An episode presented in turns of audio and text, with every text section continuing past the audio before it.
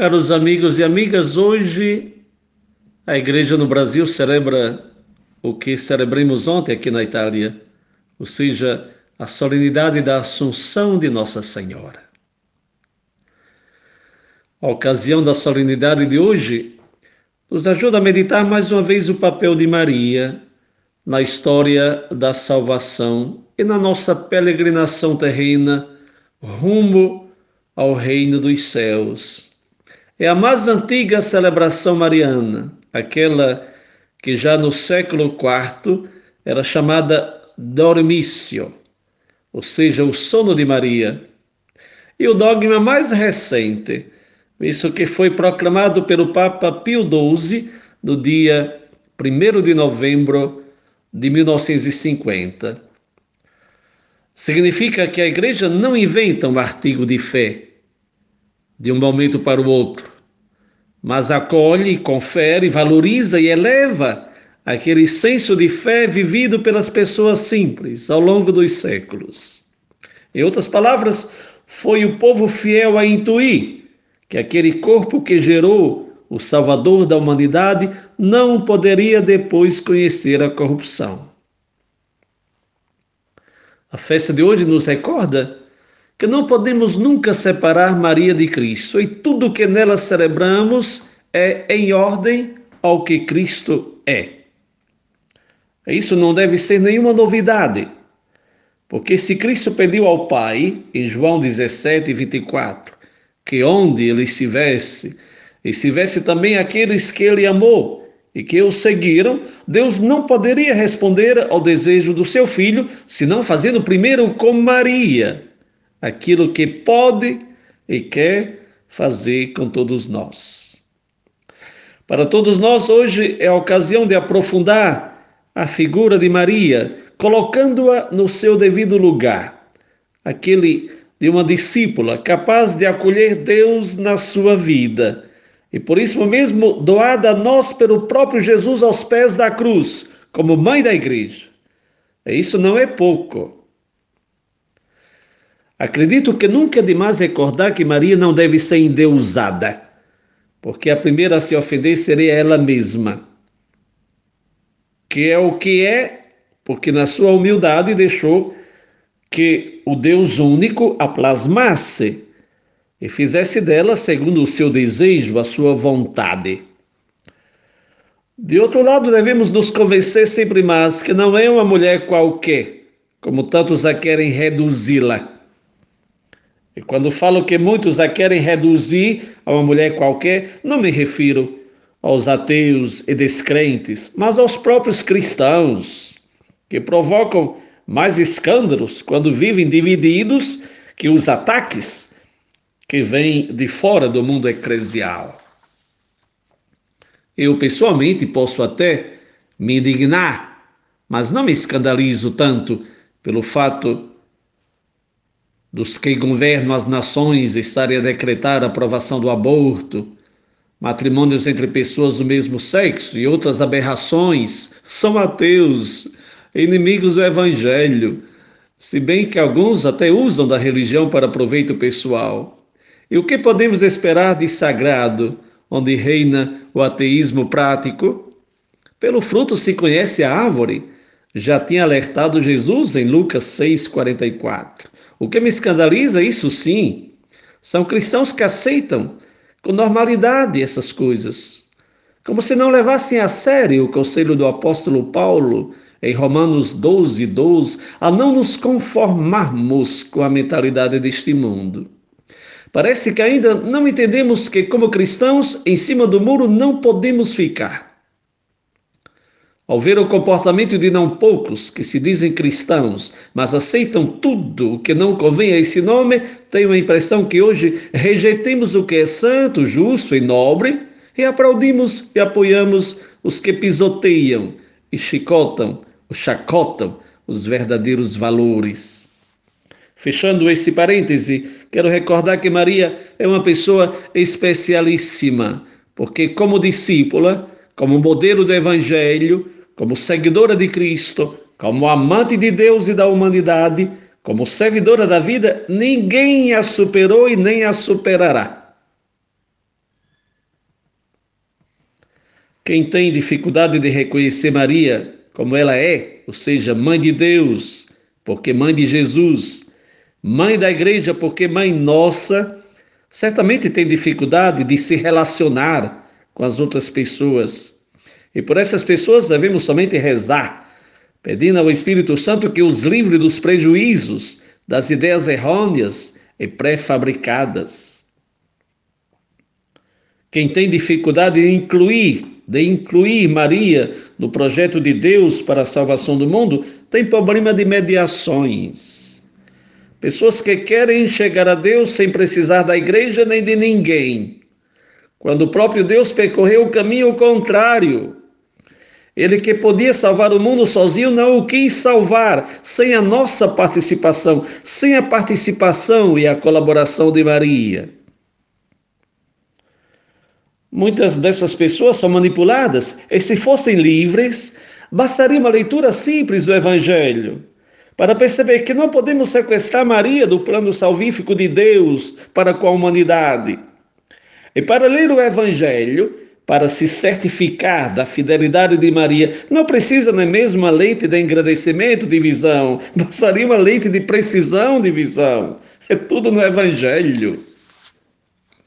Uma coisa é certa: acolhendo ou não acolhendo Maria, a nossa salvação se joga naquela frase por ela pronunciada: Fiat, faça-se, faça-se em mim a tua vontade, faça-se. Tem um outro que faz. Eu me submeto à vontade de um outro. Eu não sou dono de mim mesmo. Eu não sou patrão das minhas decisões. Faça-se. Jesus, que é muito mais que Maria, entendeu essa frase e a repetirá, porque é manso e humilde de coração e não se envergonhou. Ele, autor e consumador de toda sabedoria, aprender de uma mãe. Porque uma vez feito homem, o Pai o subordinou ao aprendizado humano. Pois bem, será ele a pronunciar quase ao pé da letra. Isso encontramos em Hebreus 10, 7, a mesma frase de Maria: Eis que venho, ó Pai, para fazer a tua vontade. Antes de entrar nos cinco pãezinhos, gostaria de me deter um pouco no fato que foi assunto ao céu em corpo e alma. Consequentemente, no paraíso temos já dois corpos transfigurados, mas sempre corpos são. E mesmo na hipótese que, se aquele de Maria não fosse ainda ressuscitado, no seu filho já estaria presente, porque carne da sua carne, sangue do seu sangue. Porém, é mais que justo que quem o teve tão unido na terra não pode se separar no céu. E o recado é que o corpo não pode nem deve ser desprezado porque Deus não quer perder nada do que fez e todos nós fomos feitos à sua imagem e semelhança. E aqui mais uma vez vem em mente o equilíbrio. Tem muita gente não feliz simplesmente porque desequilibrada. Infelizmente, muitos cristãos sofrem sintomas de desequilíbrio. Por exemplo, quem hoje é de um fervor desenfreado, amanhã é de um ateísmo desconsiderado. Quem hoje reza com o fervor dos anjos, amanhã de oração não quer nem saber. Quem hoje é capaz de abraçar o mundo todo com lance de caridade incrível, amanhã despreza tudo e todos. Quem hoje faz juras de amor eterno pela família, amanhã a trata como inimiga. Quem hoje quer que o coração seja só de Deus, amanhã o leiloa a quem oferece mais. No passado não foram poucos os que desprezaram, maltrataram e submeteram o corpo a todo tipo de escravidão, mortificação, caprichos e pesadas penitências, como se esse fosse um impedimento para deixar a alma livre para voar. E falo não somente de certas correntes filosóficas, mas também de não poucos cristãos. Claro, o contexto era um outro, mas o problema é que hoje existe uma tendência inversa, ou seja, aquela de regredir no modo de viver a fé, em vez de acolher as ações do Espírito que são ricas e diversas. Enquanto, enquanto deixamos a desejar na dinâmica e no progresso espiritual, por outro lado, vemos um exagerado culto ao corpo, como se tudo dependesse da sua forma, como se fosse um fim em si mesmo e não uma imagem e semelhança de Deus para a eternidade. Descobrir o valor do corpo e descobrir, sobretudo, que somos instrumentos de Deus na construção de um reino de justiça e de paz, que começa já aqui entre nós. O mesmo autor da carta aos Hebreus, em 10, 5, coloca na boca de Jesus uma frase belíssima: Tu não quiseste vítima nem oferenda, mas formaste-me um corpo. Em outras palavras, a prática do culto velho, onde se sacrificavam animais pelo perdão dos pecados e para reconciliar-se com Deus, agora dá lugar a um corpo um corpo que se fez carne no corpo da Virgem Maria, dá lugar a uma pessoa que se torna ao mesmo tempo altar, vítima, sacrifício e sacerdote. Maria nos recorda, pois, o dom do equilíbrio. Não esqueçamos que a caridade de Deus passa necessariamente pela prática, e se não agimos com o corpo, com que agiremos? Se Maria não tivesse usado pés para correr ao encontro dos necessitados, mãos para servir, coração para amar, como teria sido essa visita a Isabel? Como teria servido e amado Deus e as pessoas? Virtualmente, certamente não.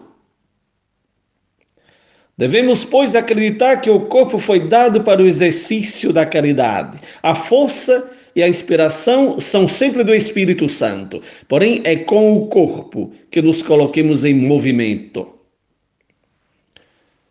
Olha o Padre Rafael já na quarta página e nem sequer ainda leu o Evangelho do dia. É que quando se trata de Maria, esqueço a dimensão do tempo. É mais forte do que eu. Alguém afirmou que de Maria é impossível falar tudo e acredito que seja assim mesmo. Jesus afirmou em João 7,38 que aquele que crê em mim, como diz a Escritura, do seu interior fluirão rios de água viva. E quem mais que Maria acreditou nele? O mesmo evangelista acrescenta que ele se referiu ao Espírito que, mais tarde, receberiam os que nele crescem. Pois o Espírito Santo até aquele momento não fora concedido porque Jesus não havia sido ainda glorificado. Bom, aos seus apóstolos ainda não tinha sido concedido. Tiveram que esperar Pentecostes, mas a Maria Santíssima sim, porque a visita de Gabriel não foi outra coisa que prepará-la com seu consentimento para a vinda do Espírito Santo, da qual ficou plena, cheia. Maria é verdadeiramente uma fonte de inspiração. Mas vamos ao Evangelho da solenidade de hoje, que é aquele de Lucas 1, 39 a 55. Naqueles dias, Maria partiu para a região montanhosa, dirigindo-se apressadamente a uma cidade da Judéia. Entrou na casa de Zacarias e cumprimentou Isabel. Quando Isabel ouviu a saudação de Maria, a criança pulou no seu ventre. Isabel ficou cheia do Espírito Santo.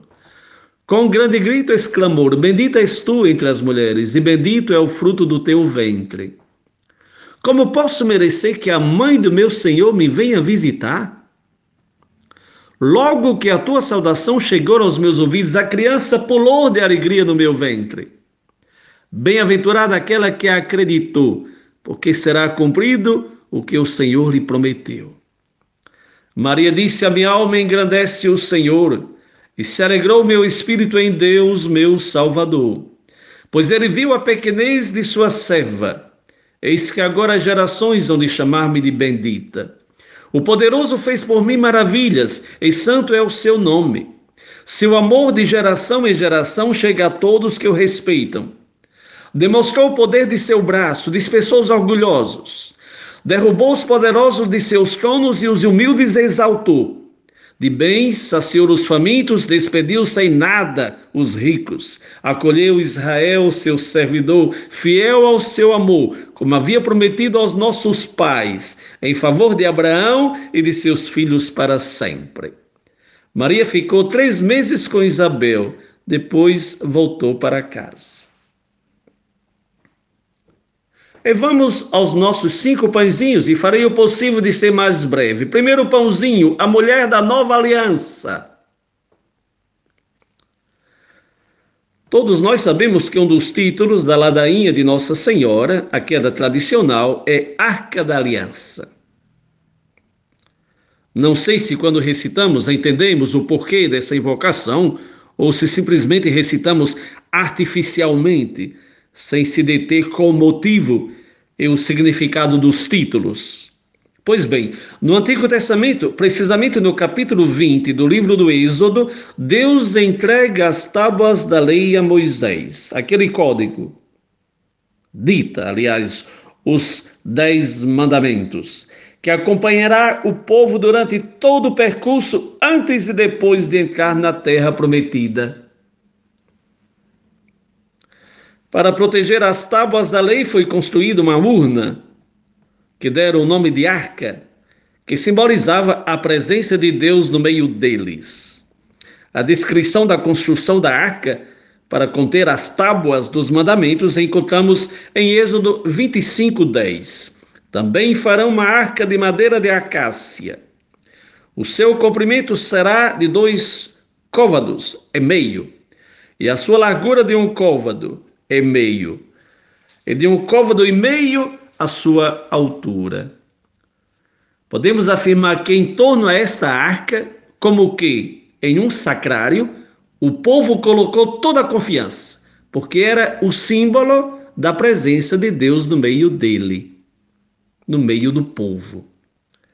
Tem, porém, uma passagem ainda no Antigo Testamento que parece ser conhecida pelo evangelista Lucas, visto fazer coincidir em muitos aspectos com esse percurso feito por Maria, da sua casa até a casa de Isabel. Vamos escutar o texto do Antigo Testamento para perceber que o que Lucas descreve tem muito mais do que os olhos conseguem ler. Está no segundo livro de Samuel, capítulo 6, versículos de 12 a 15. Então avisaram a Davi, dizendo: Abençoou o Senhor a casa de Obed-Edom e tudo quanto tem, por causa da arca de Deus. Foi, pois, Davi e trouxe a arca de Deus para cima, da casa de Obed-Edom à cidade de Davi, com alegria. E sucedeu que, quando os que levavam a arca do Senhor tinham dado seis passos, sacrificava bois e carneiros cevados. E Davi saltava com todas as suas forças diante do Senhor. E estava Davi cingido de um éfode de linho. Assim subindo, levavam Davi e todo Israel a arca do Senhor, com júbilo e ao som das trombetas.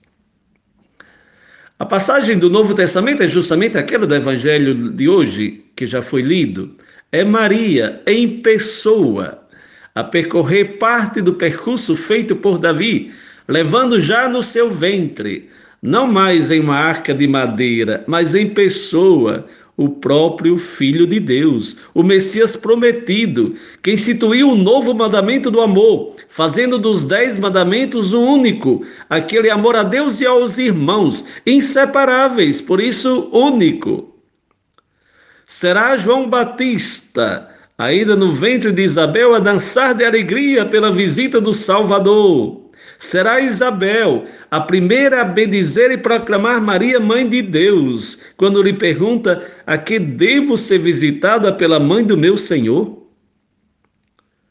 E tem ainda dois elementos muito semelhantes com o passo do Evangelho de Lucas. Eles antecedem os versículos do segundo livro de Samuel, razão pela qual seria bom ler todo o capítulo 6.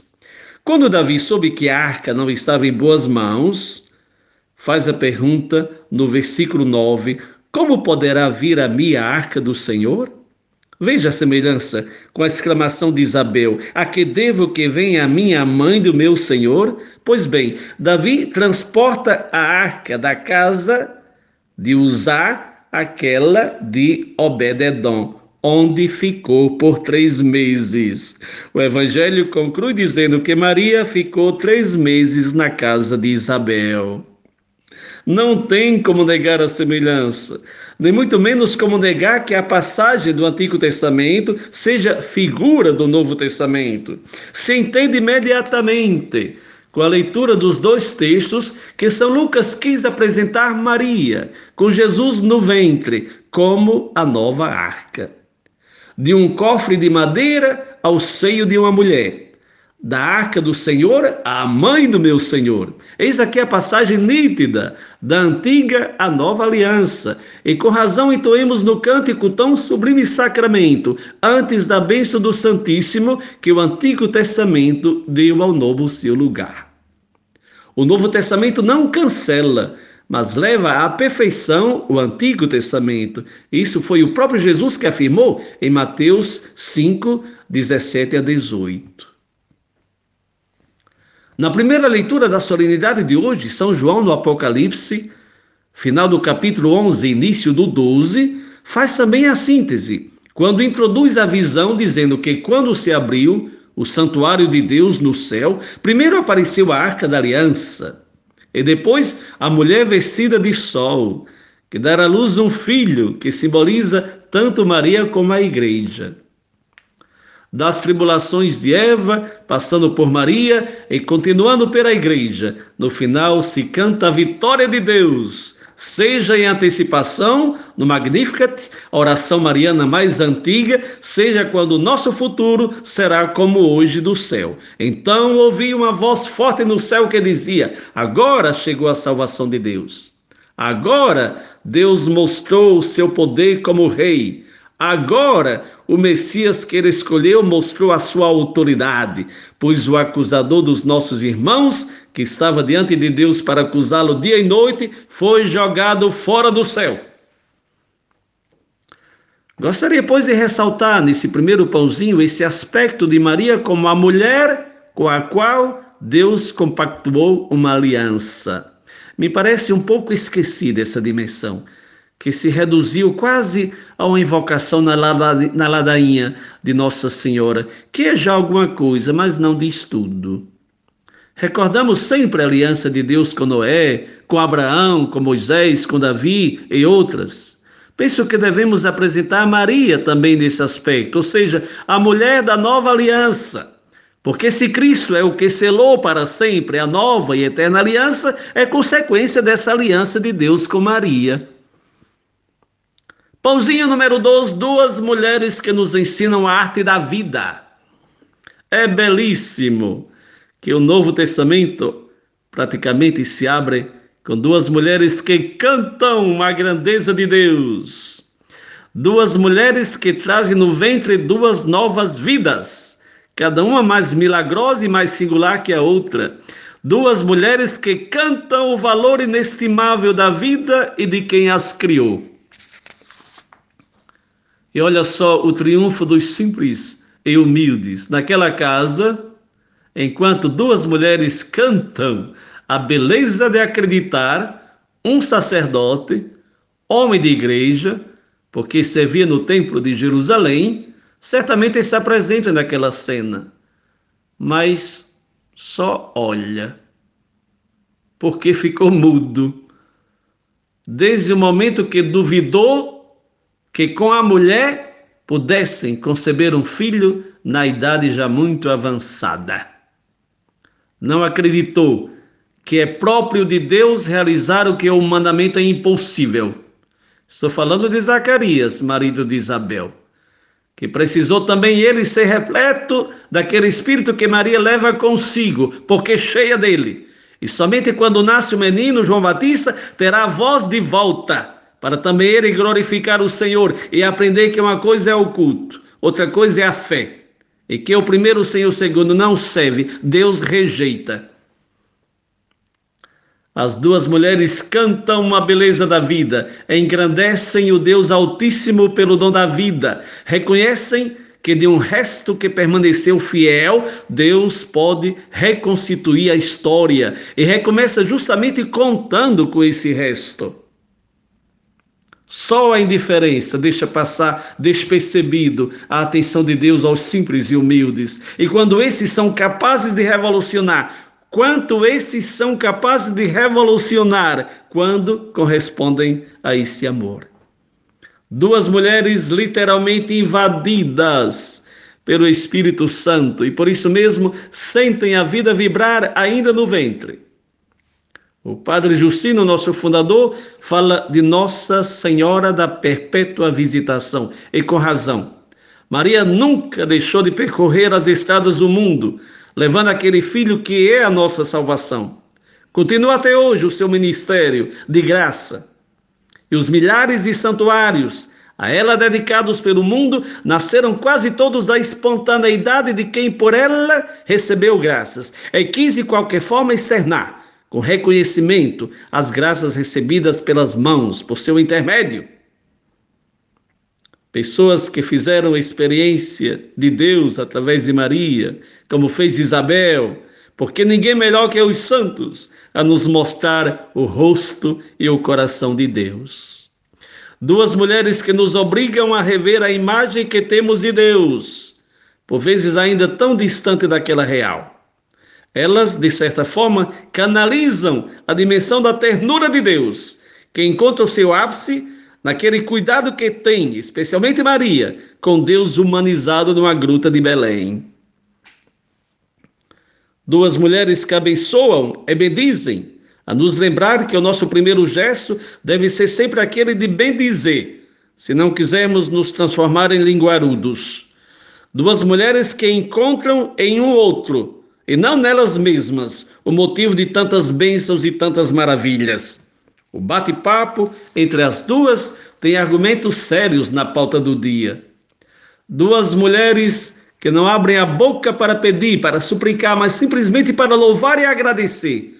Duas mulheres profetas do Novo Testamento, pelo dom da maternidade, ensinando que no nosso lento processo de assunção, parte integrante deve ser esse amor comunhão, amor doação, amor gratidão, amor incansável, amor serviço. Vendo Isabel que abençoa e Maria que louva, não posso senão perguntar a mim mesmo de que prioridades é feita minha vida. Que elementos preenchem minhas jornadas? Que virtudes acompanham a minha existência? Que sinal de Deus deixo nas pessoas que cruzam meu caminho? Pãozinho número 3. Qual a grandeza de Maria? O fato de ter sido preservado do pecado original em vista do nascimento do próprio filho, o Cordeiro sem mancha, razão pela qual a igreja professa Imaculada Conceição, o fato de ter concebido um filho permanecendo virgem, o fato de estar presente hoje em corpo e alma na glória dos céus, a nos indicar a meta proposta a todos e todas, o fato de ter sido coroada rainha dos céus e da terra, não, tudo isso é grandeza de Deus. Tudo isso é iniciativa de Deus. Tudo isso é poder de Deus. E a própria Maria reconhecer quando canta: O Senhor fez em mim grandes coisas. O Senhor fez em mim. Tudo em Maria é dom, tudo em Maria é graça, tudo em Maria é mão de Deus, tudo em Maria é caridade de Deus concretizada, é vida de Deus e abundância, é chamado encontrando resposta, é amor correspondido, é fogo esquentando o coração. Maria é bem-aventurada porque confia e se entrega à ação de quem é maior que ela. A grandeza de Maria, sabem onde está?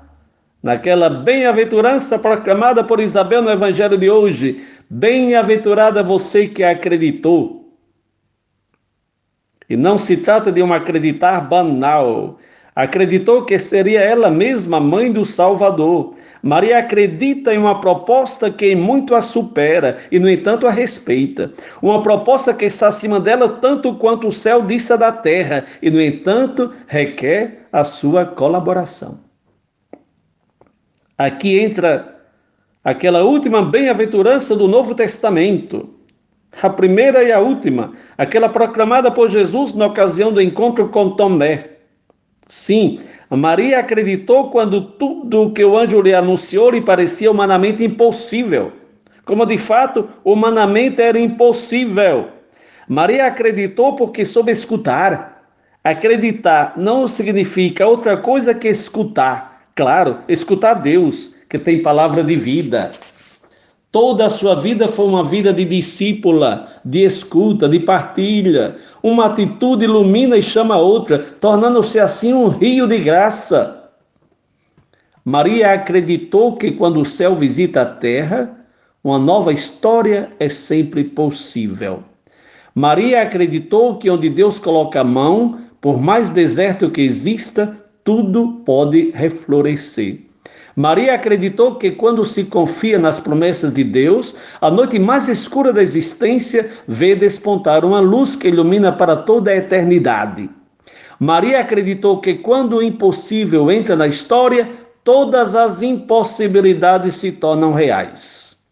Maria acreditou que uma só palavra, pronunciada por Deus e consentida pela pessoa, pode transformar qualquer situação existencial acreditou e se abre ao futuro com todas as suas incógnitas, porque sabe que a história é conduzida por um outro. E que nos meandros dessa mesma história, quem acredita nunca pode se sentir sozinho, nunca pode se decepcionar, nunca pode se sentir abandonado. Maria acredita na palavra e, de certa forma, ela mesma se faz palavra, visto que nela o Verbo se fez carne. Maria acreditou na promessa do anjo, que falava de um filho do Altíssimo, que reinaria para sempre, em conformidade com a promessa de Deus a Davi tantos séculos antes. Acreditou na palavra do anjo. Pois bem, aquele rei eterno e potente, ela teve que fazer o adormecer com cantiga de niná num coxo para colocar animais teve que acomodá-lo em seus braços, que por sua vez pendiam de cá e de lá, nas costas incômodas de um jegue, em fuga para o Egito. Teve que mendigar a antecipação de sua manifestação nas bodas de Caná, transformando água em vinho, antes de transformá-lo no sangue da nova e eterna aliança. Teve que pedir a explicação pelo fato de ter se destacado, com apenas 12 anos de idade, da companhia dos pais, para ficar três dias na companhia dos doutores da lei em Jerusalém, sem considerar que os pais o procuravam no auge da aflição. E teve que confortá-lo com seu olhar de mãe quando na cruz padecia o maior suplício que a história registrou. E acreditou, não obstante tudo. E acreditou com aquela fé que é muito mais que um ato puramente intelectual Fé como decisão pessoal, que envolveu toda a sua pessoa, todas as dimensões da sua existência humana. Em cada ação da sua vida, desejada ou inesperada, alegre ou triste, agradável ou sofrida, teve que renovar aquele sim dado a Deus. Que se dá sim, uma vez para sempre, mas que se renova a cada dia. A fé, nos recorda o Papa Emérito Bento XVI, é completa somente se se torna obediência concreta ao mandato divino. Acreditou. E pelo que revela o Magnificat de hoje, não é uma mulher que parece carregar o mundo em suas costas, ou insatisfeita porque as coisas não aconteceram como ela esperava. Maria é uma fonte de alegria e essa alegria a conduz por todas as partes. Da sua casa em Nazaré, a casa de Isabel, da vida pública de Jesus até a Páscoa, de Pentecostes até a glória dos céus. Alegria em qualquer lugar e em todas as circunstâncias, em todas as partes, simplesmente porque guiada pela palavra de Deus. Onde está o Senhor? E são a alegria e a consolação para quem o acolhe. É esse clima que deve invadir a igreja de hoje, se quisermos ser cristãos críveis. O Papa Emérito Bento XVI diz que é um dever da igreja recordar a grandeza de Maria pela fé. De fato, hoje nem falei nem falarei daquele dragão monstruoso do livro do Apocalipse que aparece na primeira leitura da solenidade de hoje que se posiciona estrategicamente para devorar a criança que está para nascer. Se conseguiu confundir Adão e Eva com Cristo, com Cristo e Maria perdeu feio. O filho foi arrebatado, a mulher foi colocada em um lugar seguro, porque Deus cuidava dos dois, como cuida de cada um de nós. É verdade que o dragão conseguiu arrastar consigo muitas estrelas, que ele fique com suas estrelas. Eu fico com a mulher vestida de sol, tendo a lua sob seus pés e uma coroa de doze estrelas. Me bastam estas doze estrelas, que outra coisa não é que o inteiro povo de Deus. Quarto pãozinho. Quando Deus faz coisas grandes por uma pessoa, Deus faz grandes coisas por uma pessoa quando vê que as ações dessa pessoa são ações que favorecem a vida. Tenho lembrado que Deus nunca dá um dom que não seja em vista do bem de todos, porque é Pai nosso e cuida de todos os seus filhos e filhas. Quando Deus opera maravilhas em uma pessoa, na sua individualidade, como fez em Maria, é sempre escolhida como veículo de bênçãos para todo o povo. Assim aconteceu com Abraão, Davi, Judita, Esther e tantos outros e outras. Basta fazer atenção ao Magnificat e veremos que por três vezes Maria faz alusão à sua comunidade de pertença, ou seja, Israel. O destinatário habitual das grandes coisas que Deus realiza em Maria é sempre a comunidade. Maria entenderá muito cedo que aquele seu filho não era só seu. Quem quiser se impressionar com os chamados testemunhos de quem diz que não tinha nada e começa a atribuir ao milagre de Deus o fato de ter podido comprar uma casa, um carro, adquirido um bom emprego, engordado a conta bancária. Pode até acreditar quem quiser, porque ninguém obriga ninguém a acreditar no Evangelho. Porém, o Jesus do Evangelho é muito diferente desse Jesus apresentado por certas pessoas.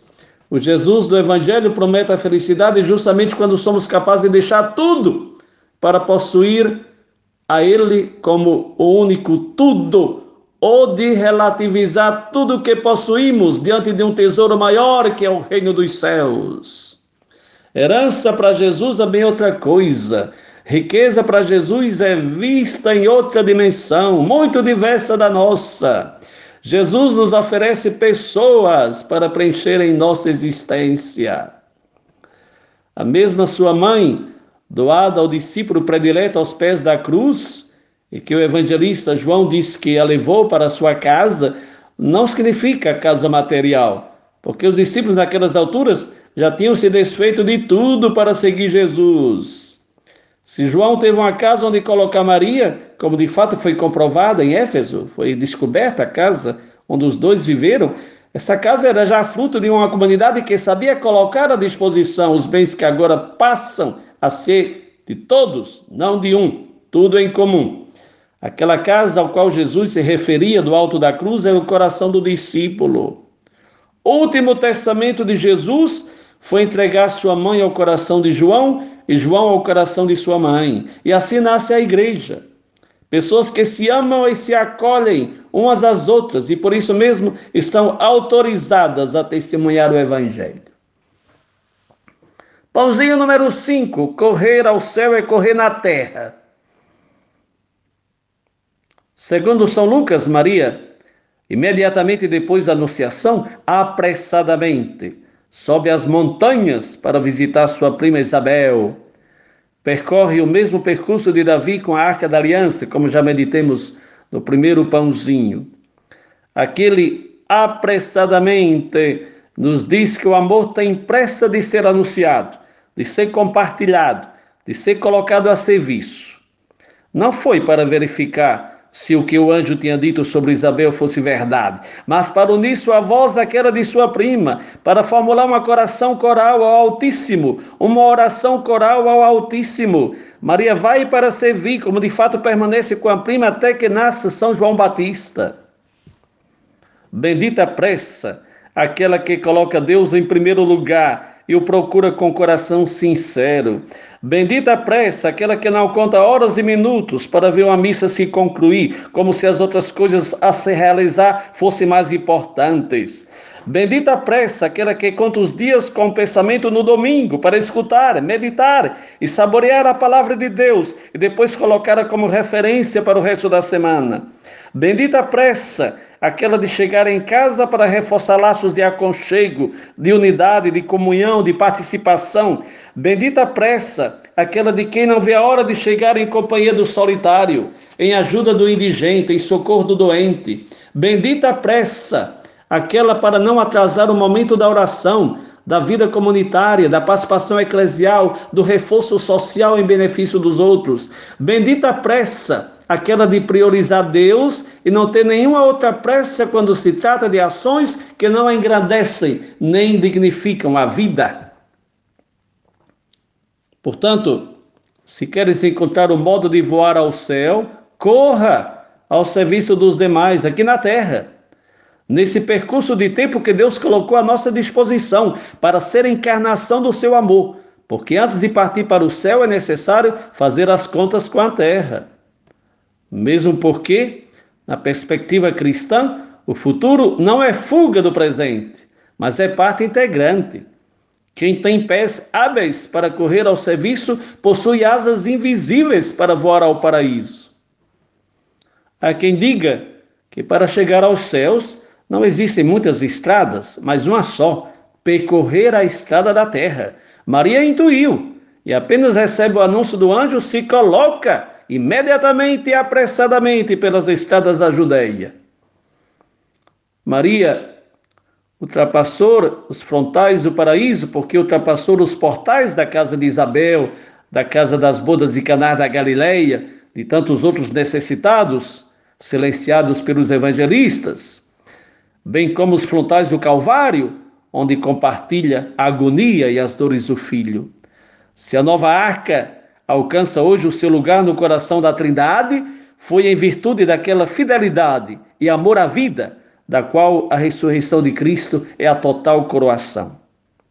É na órbita da ressurreição de Cristo que se move a assunção de Maria a ressurreição de Cristo foi o selo do Pai, por um amor que permaneceu fiel, não obstante a cruz. E como não podemos separar o ressuscitado do crucificado, não podemos separar Nossa Senhora da Assunção de Nossa Senhora das Dores. De uma dimensão e de outra, quem sai fortificado é a virtude da esperança, essa difícil, mas não impossível virtude. E quer saber de uma esperança certa? Deus nos espera. Não caminhemos no vazio ou sem meta, somos esperados. Quando criança, sabendo que estava para chegar um parente nosso, depois de anos sem nos vermos, ficava inquieto, não tirava os olhos da estrada, e cada carro que aparecia se reacendia a esperança que os parentes estivessem dentro daquele carro. Só se aquietava quando finalmente um daqueles carros começava a friar, quando se aproximava da nossa casa, e era festa. Não era mais ou menos esse o comportamento daquele pai esperando o retorno do filho pródigo? Não esqueçamos que o céu é prefigurado como uma festa um banquete preparado pelo Pai para a chegada dos filhos. Imagina a festa que a Trindade e os anjos promoveram na chegada de Maria aos céus. É pensar que tudo, mesmo sendo privilégio, não é uma exclusividade de Maria, visto que o apóstolo Paulo, na carta aos Efésios 2,6, confirma que o Pai também nos ressuscitou e nos fez sentar nos céus em Cristo Jesus. A melhor lição que a Assunção nos dá é que em Deus tem espaço para todas as pessoas, que o próprio Deus é uma casa com tantos apartamentos, da qual Jesus fala em João 14, 2. Deus é a nossa casa. Em Deus encontramos o espaço de Deus e o nosso. O Papa Emérito Bento XVI diz que Maria, na Assunção, não se afasta de nós, não se transfere em uma galáxia desconhecida, mas vai para Deus. E quem está perto de Deus está perto de nós, porque Deus está perto de todos nós. Aliás, é o Emmanuel, Deus conosco. Já o Papa Francisco, no anjo de ontem, aqui na Itália, se comemorou, como já disse, a solenidade da Assunção, disse que a chegada do homem à Lua causou admiração. Muito mais deveria causar a chegada de Maria aos céus. São Gregório Magno, falando de São Bento, dizia que o seu coração se tornou tão grande que toda a criação podia entrar naquele coração. O Papa Emérito Bento XVI disse que podemos dizer a mesma coisa de Maria. Aliás, vale muito mais para Maria. Maria, totalmente unida a Deus, possui um coração tão grande que toda a criação pode entrar naquele coração. Sim, em Deus todos nós encontramos espaço. E no seu coração tem espaço para Deus, tem espaço para Maria, tem espaço para os pobres, tem espaço para a igreja. Maria é a arca santa levando a presença de Deus onde chega. Sua vida transparece a presença de Deus, sua vida transparece a presença de Deus, seu coração tem espaço para amar. Maria acredita porque ama. Amar é triunfar. Um bom domingo a todos e todas. Feliz solenidade da Assunção a todos e todas. Boa semana a todos e todas. Jesus, Maria José a todos e todas.